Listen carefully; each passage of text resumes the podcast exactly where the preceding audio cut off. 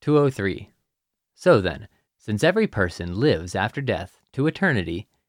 and in accordance with his life is allotted a place either in heaven or in hell, and both heaven and hell must exist in a form which functions as a unit, as said before, and since no one can be allotted any other place in that form but his own, it follows that the human race throughout the whole world is under the Lord's care, that the Lord guides everyone in the least particulars from infancy to the end of his life, and that the Lord foresees his place and at the same time provides it. Consequently, it is apparent that the Lord's divine providence is universal because it operates in the least particulars,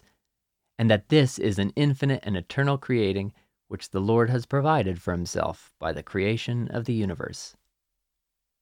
A person sees nothing of this universal providence, and if he were to see it,